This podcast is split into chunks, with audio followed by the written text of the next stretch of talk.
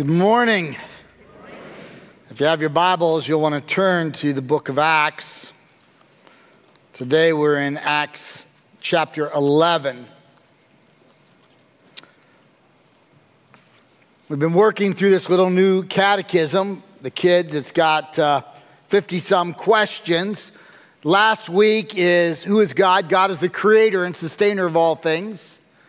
And this week is, how many persons are in the Godhead? There are three: God the Father, God the Son, and God the Holy Spirit.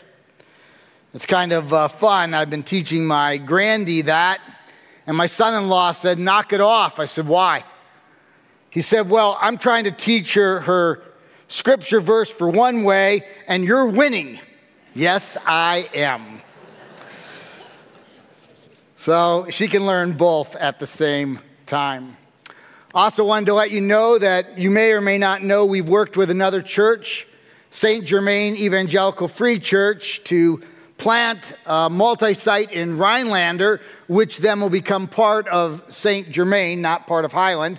But we've been working on it for 2 years. Today is the first service that's public. In fact, Dan Shields will be there. And then sometime in October, Andrew's preaching there one Sunday, and I'm going to also preach there. But it will be their multi-site. But we've been working on this for 2 years or a year and a half, and today is the grand opening. So we're kind of excited about that. Yeah. Let's go ahead and ask God to guide our time.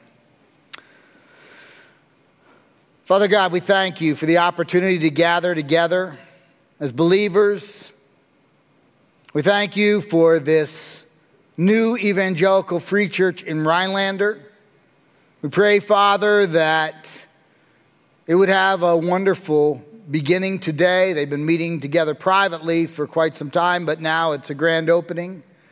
And we ask that many who do not know Christ or are unchurched might come to that campus and come to know Jesus, or if they know Jesus, to grow in Christ. We pray, Father, that you would be with Pastor Justin, who is the campus pastor there. Give him wisdom. And Joss Reese, who is the senior pastor at St. Germain, give them wisdom as they guide and lead this new campus. Father, we pray for our opportunity in our campuses to study your word, to worship you this morning.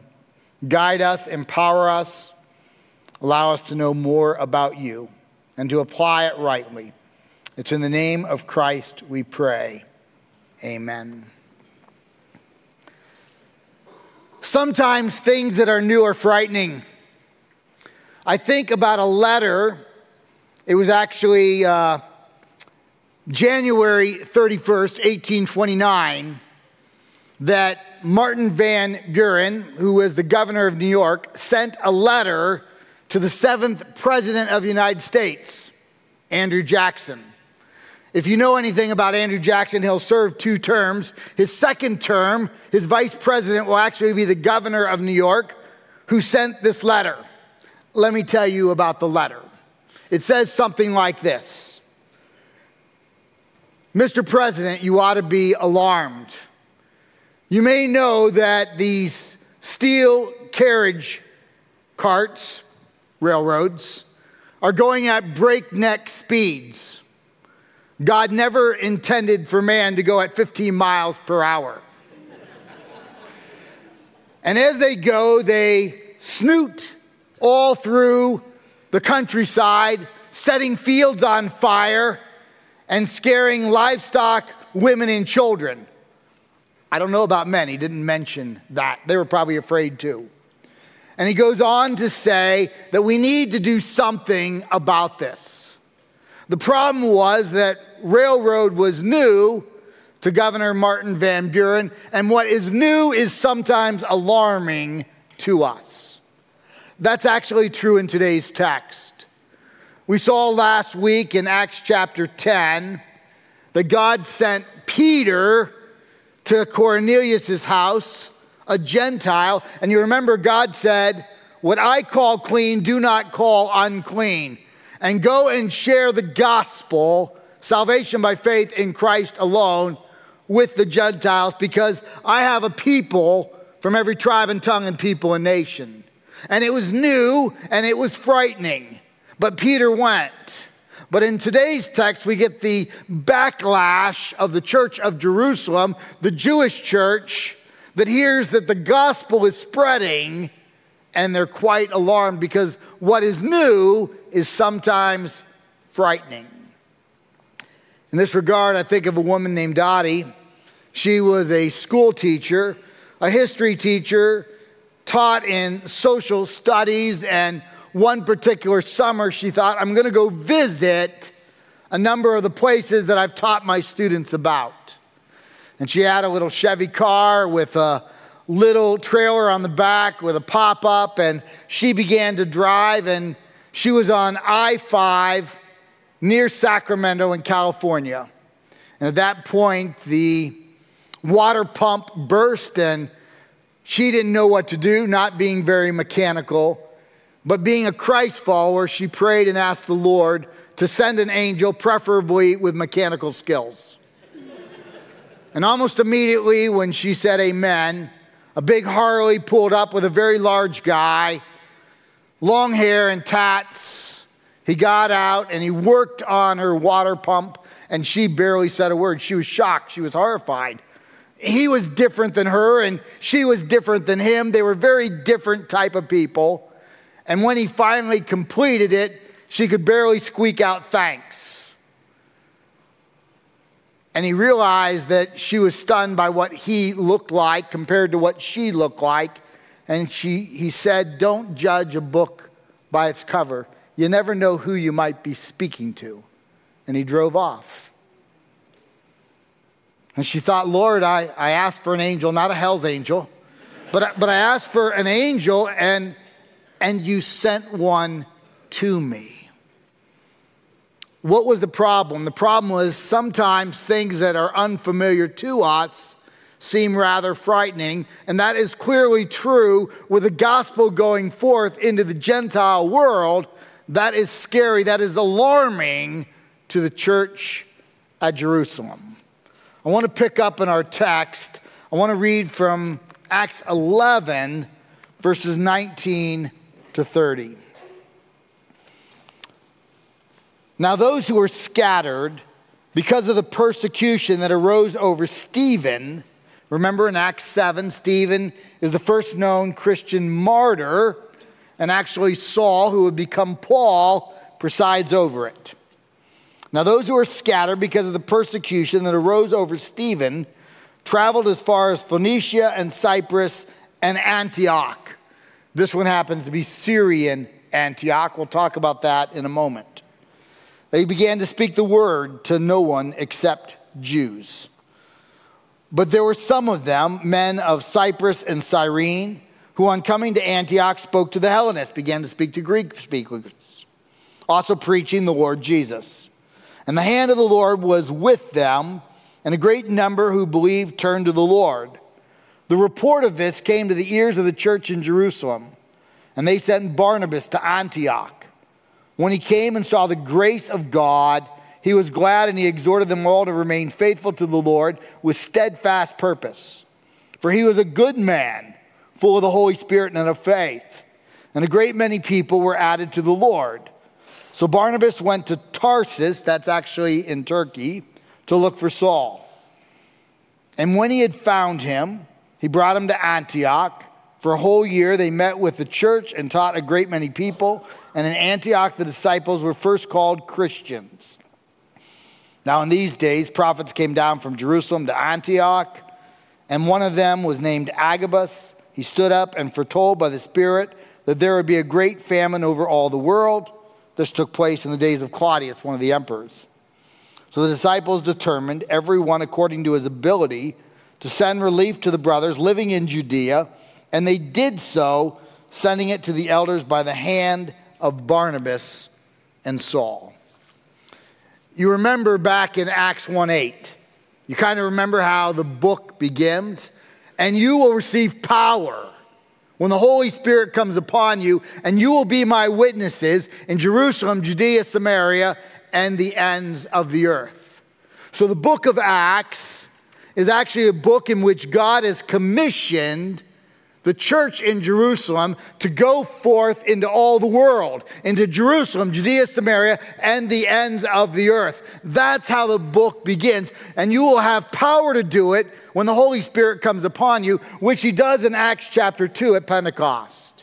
And so the church has been commissioned 2,000 years ago and still today to go forth.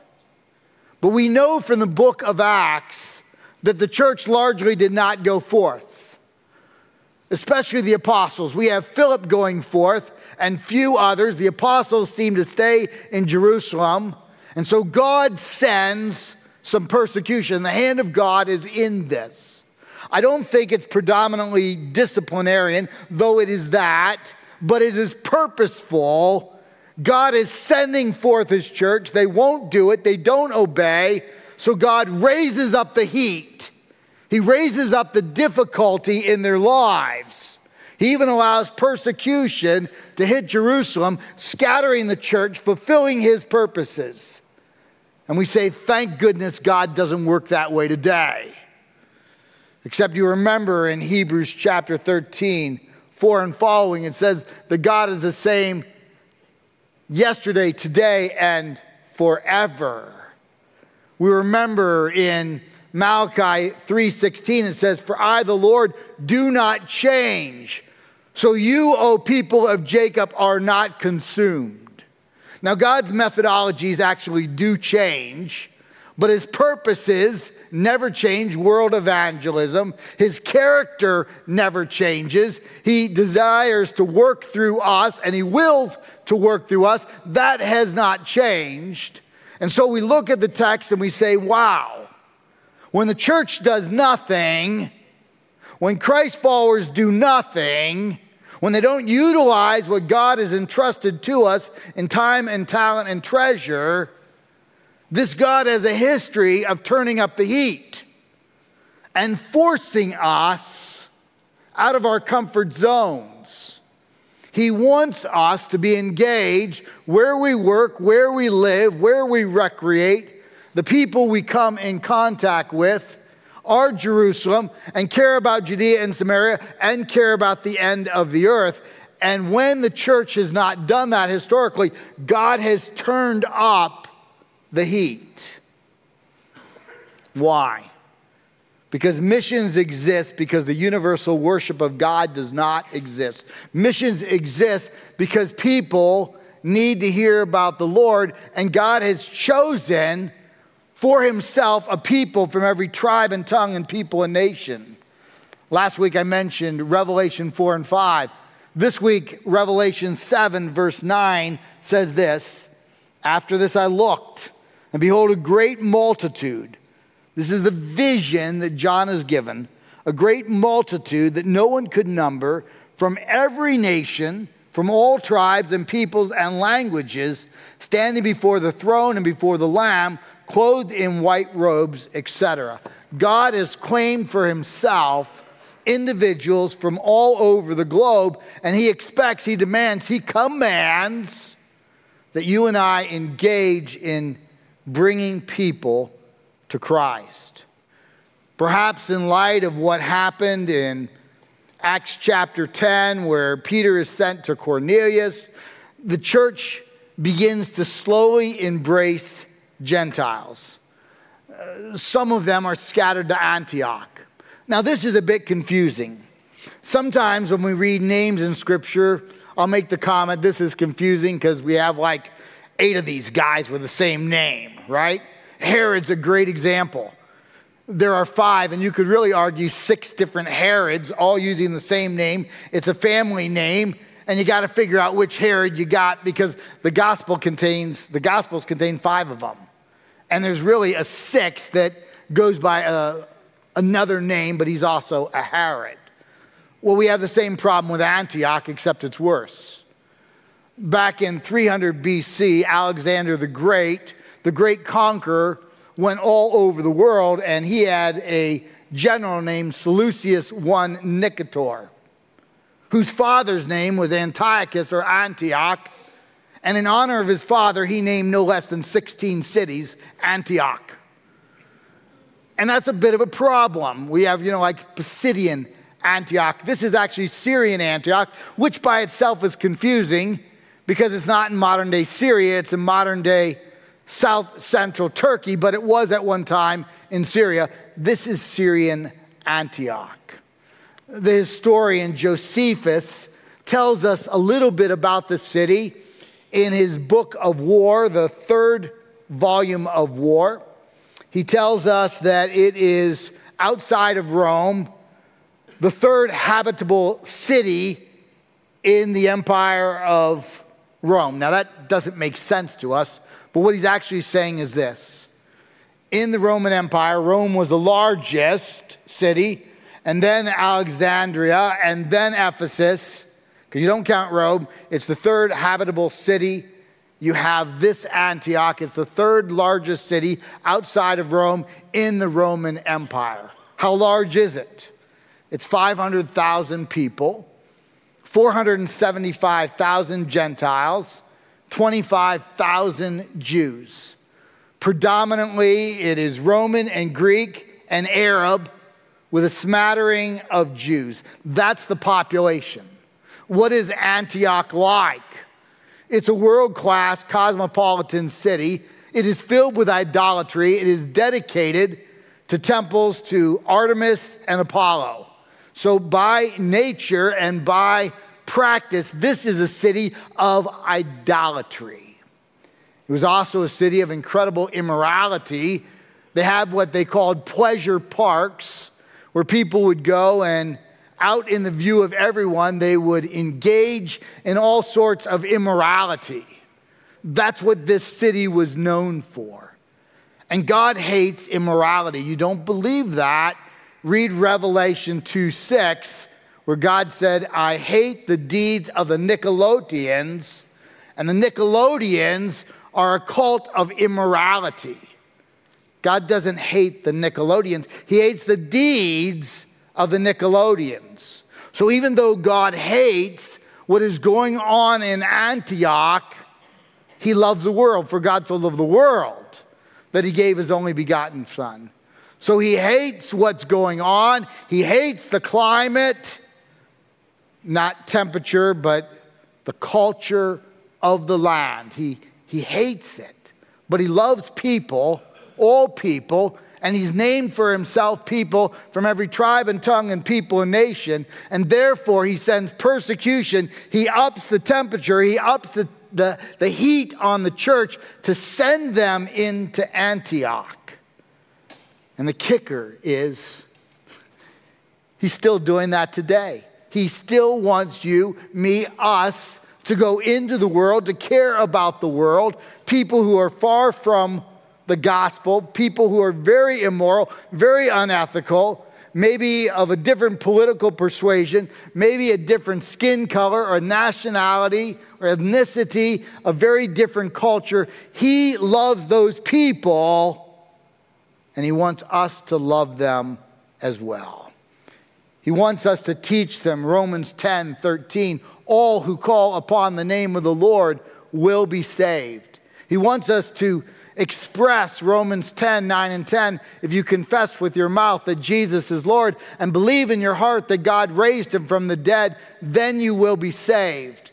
For the heart one believes and is justified, and with the mouth one confesses and is saved. He wants us to teach Acts 4:12, and there is salvation in no one else. There is no other name under heaven by which humanity may be saved. That's the message of the gospel that he wants us to take into our schools, into our places of work, into our neighborhoods, into our places of recreation, and into the world. God's love for the teeming masses continues today. We too have metropolitan and rural areas that are far from God.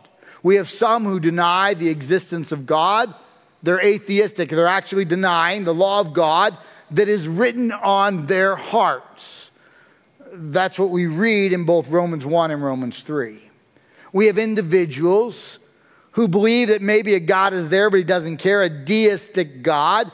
We have individuals who are idolatrous. They chase after some other God.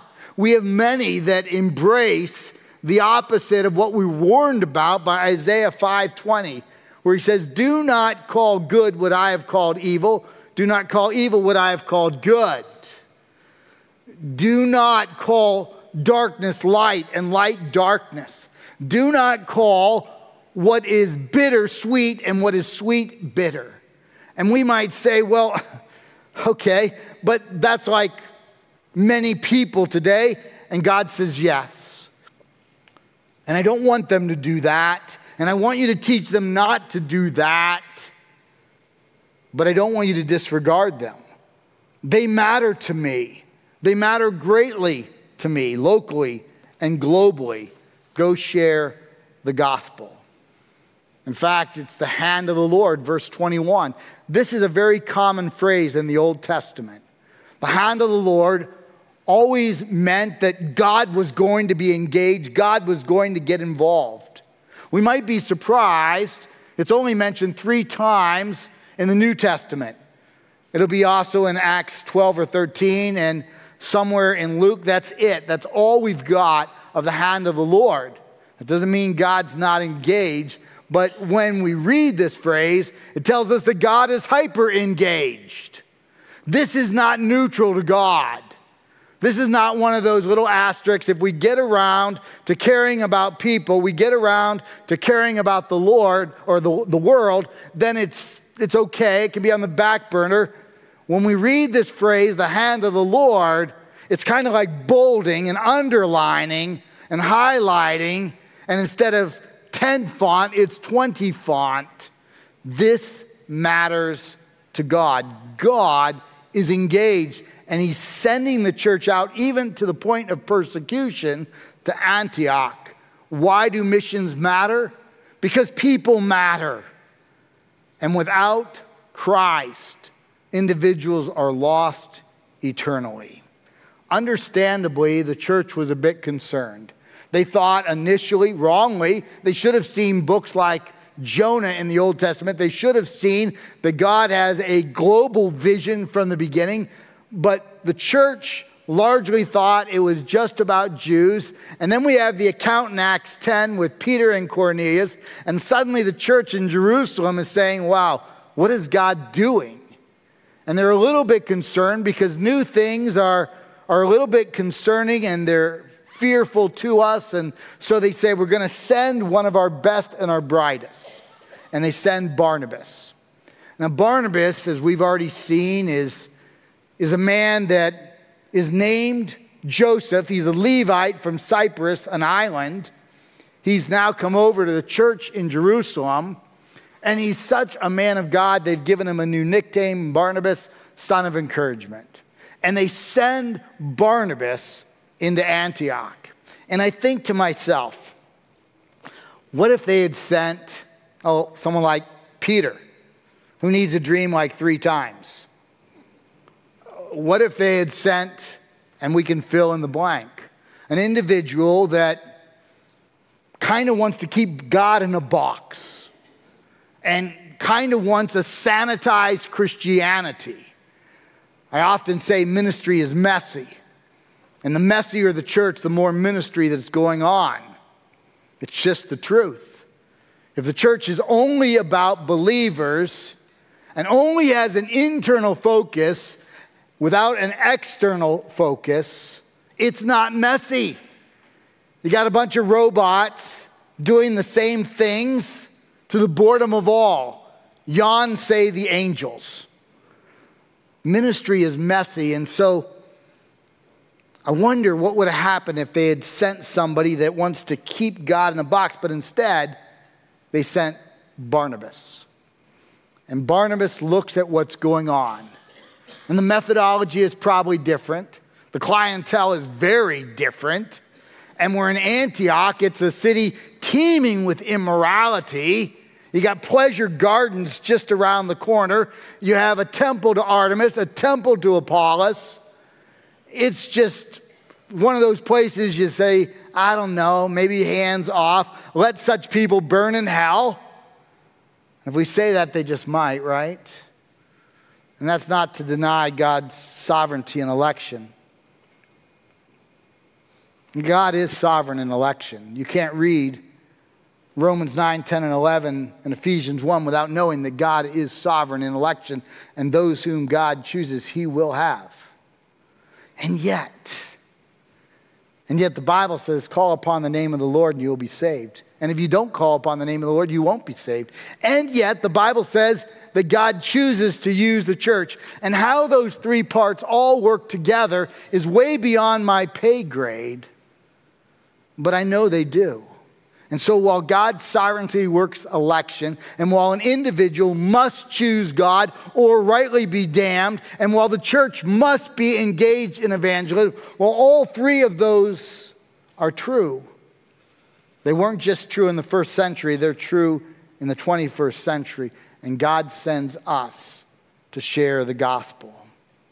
Barnabas understood this. And he shared the gospel, and then those who were coming to faith, he enthusiastically exhorted them, verse 23, to remain faithful to the Lord with steadfast purpose.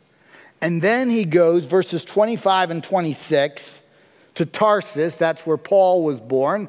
Saul, Paul, was in Tarsus. He goes there and he brings Saul, Paul, from Tarsus to Antioch. Now, if you know anything about Paul, Saul, and Barnabas, they've got an interesting history. They go together, they don't go together.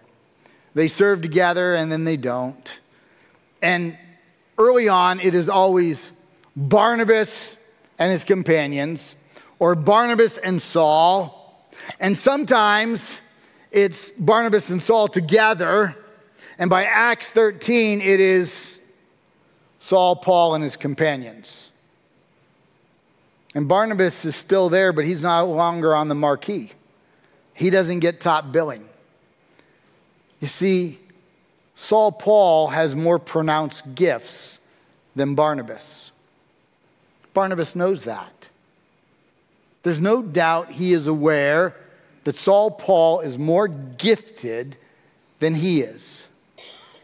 Now, if you are leading something, and you've been sent by the church to Antioch, and you're going to be there for a year, and you're the leader, are you going to go get somebody with more gifts than you and bring them, knowing full well that you are going to end up being second fiddle? But that's exactly what Barnabas does. That's Barnabas' life. He cares more about the kingdom of God and the advancement of God's kingdom than he does about whose name is on the marquee. Well, this is my dream. I've been the senior pastor at Highland for 20-some years, and I've got a number of years still. But then I look at these young guys on staff, a bunch of whom have more pronounced gifts than I do. They're just not as old and mature as I am yet.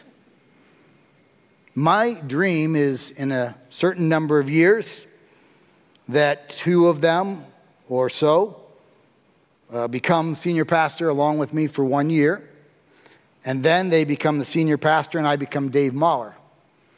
And I give my wisdom when I'm asked, but otherwise I don't. And I counsel, and I teach Sunday school. That's the way the kingdom ought to work. In Barnabas' case, he is a godly enough man to go from first fiddle to second fiddle to actually out of the pages of Scripture. Because that's what the kingdom needed. And he saw individuals more gifted than himself.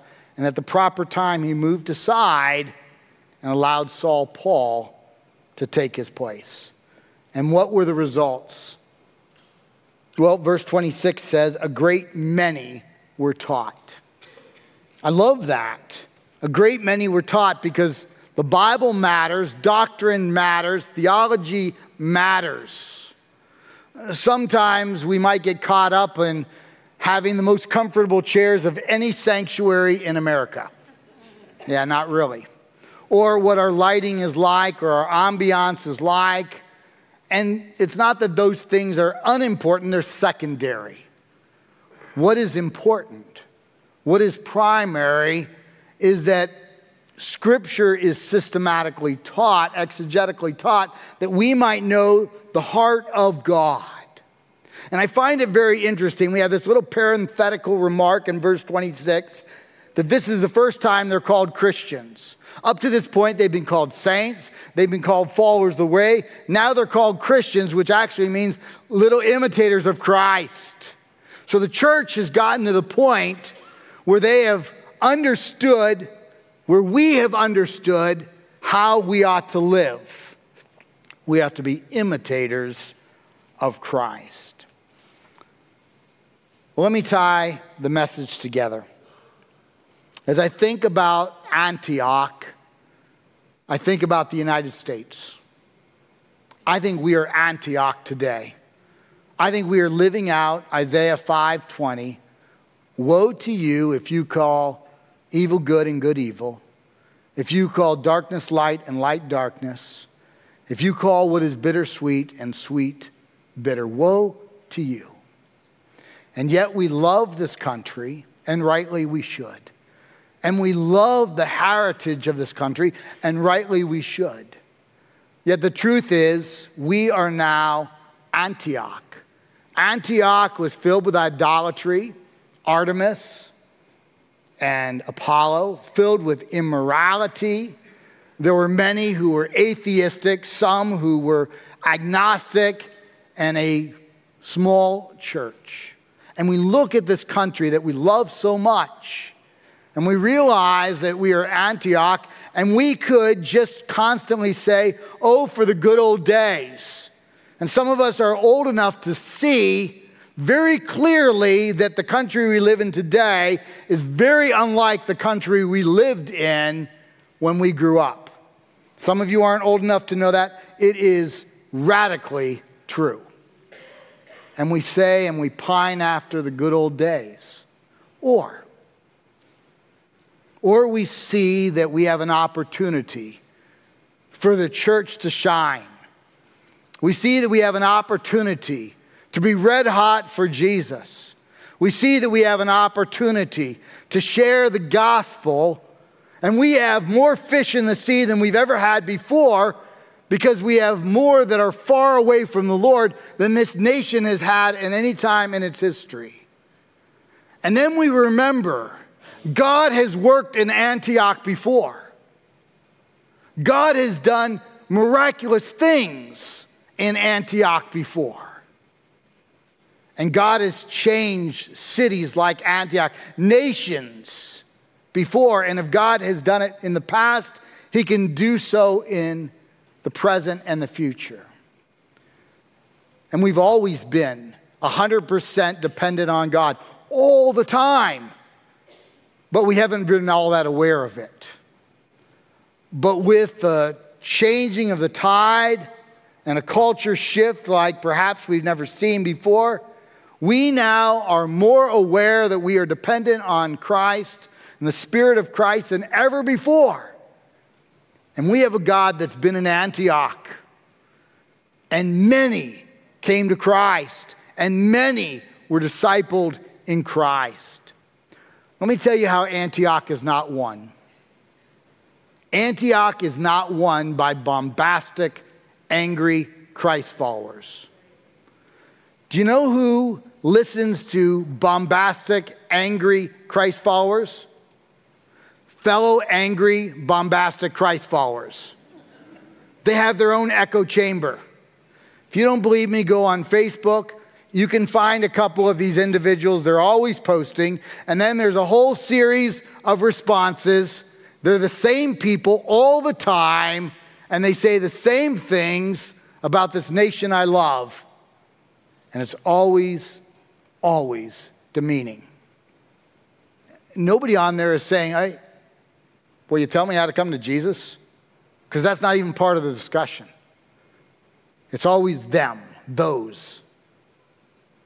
And them and those are not us. And there's this mentality that is just negative. This is how Antioch is won. Verse 20, people who preach Jesus. Verse 21, when the hand of the Lord is upon the church. Verse 23, when we have people who remain faithful to the Lord with steadfast purpose. Verse 24, when we have people like Barnabas who are good and full of the Holy Spirit and faith.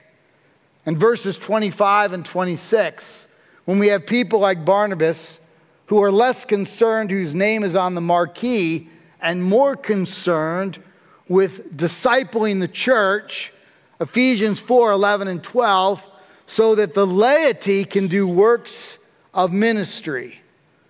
That's actually what the text says, that those who lead the church are to equip the laity to do acts and service of ministry. That's how Antioch is won. And we have a model. Now you listen to those verses and you say, I've got four or five of those, or three or four of those, and well done, well done. But I suspect that all of us have a little bit more, whether it's acts of good works or faith or not worrying about who gets the attention or being real disciples and the church being all about learning the word and then living the word and being dependent upon the Lord. Maybe there's one or two of these that we say, yeah, I need to up my game. I need to take the next step in my relationship with Jesus Christ because Antioch matters. Antioch matters. God even raised the heat on his apostles to send them out because Antioch matters. Let's pray. Father God, I thank you for the book of Acts. It reminds me of so many wonderful things that some at Highland are doing. And yet it also reminds me of so many areas where I and others have a lot of work to do. And Father, we're thankful that we are dependent on you. May we even be more aware of our complete dependence on you. And may we love the people of our nation, love the people of our world like you do. And may you use us where we work, where we live, where we recreate, where we go, to live Christ, to speak of Christ, and to have the love of your Son Christ that we ought.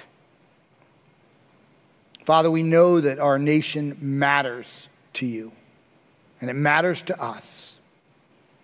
Use us to reach a small segment of our nation without being unaware and without being uninvolved, but involved and aware of Judea, Samaria, and the ends of the earth. We ask this in the name of Christ. Amen.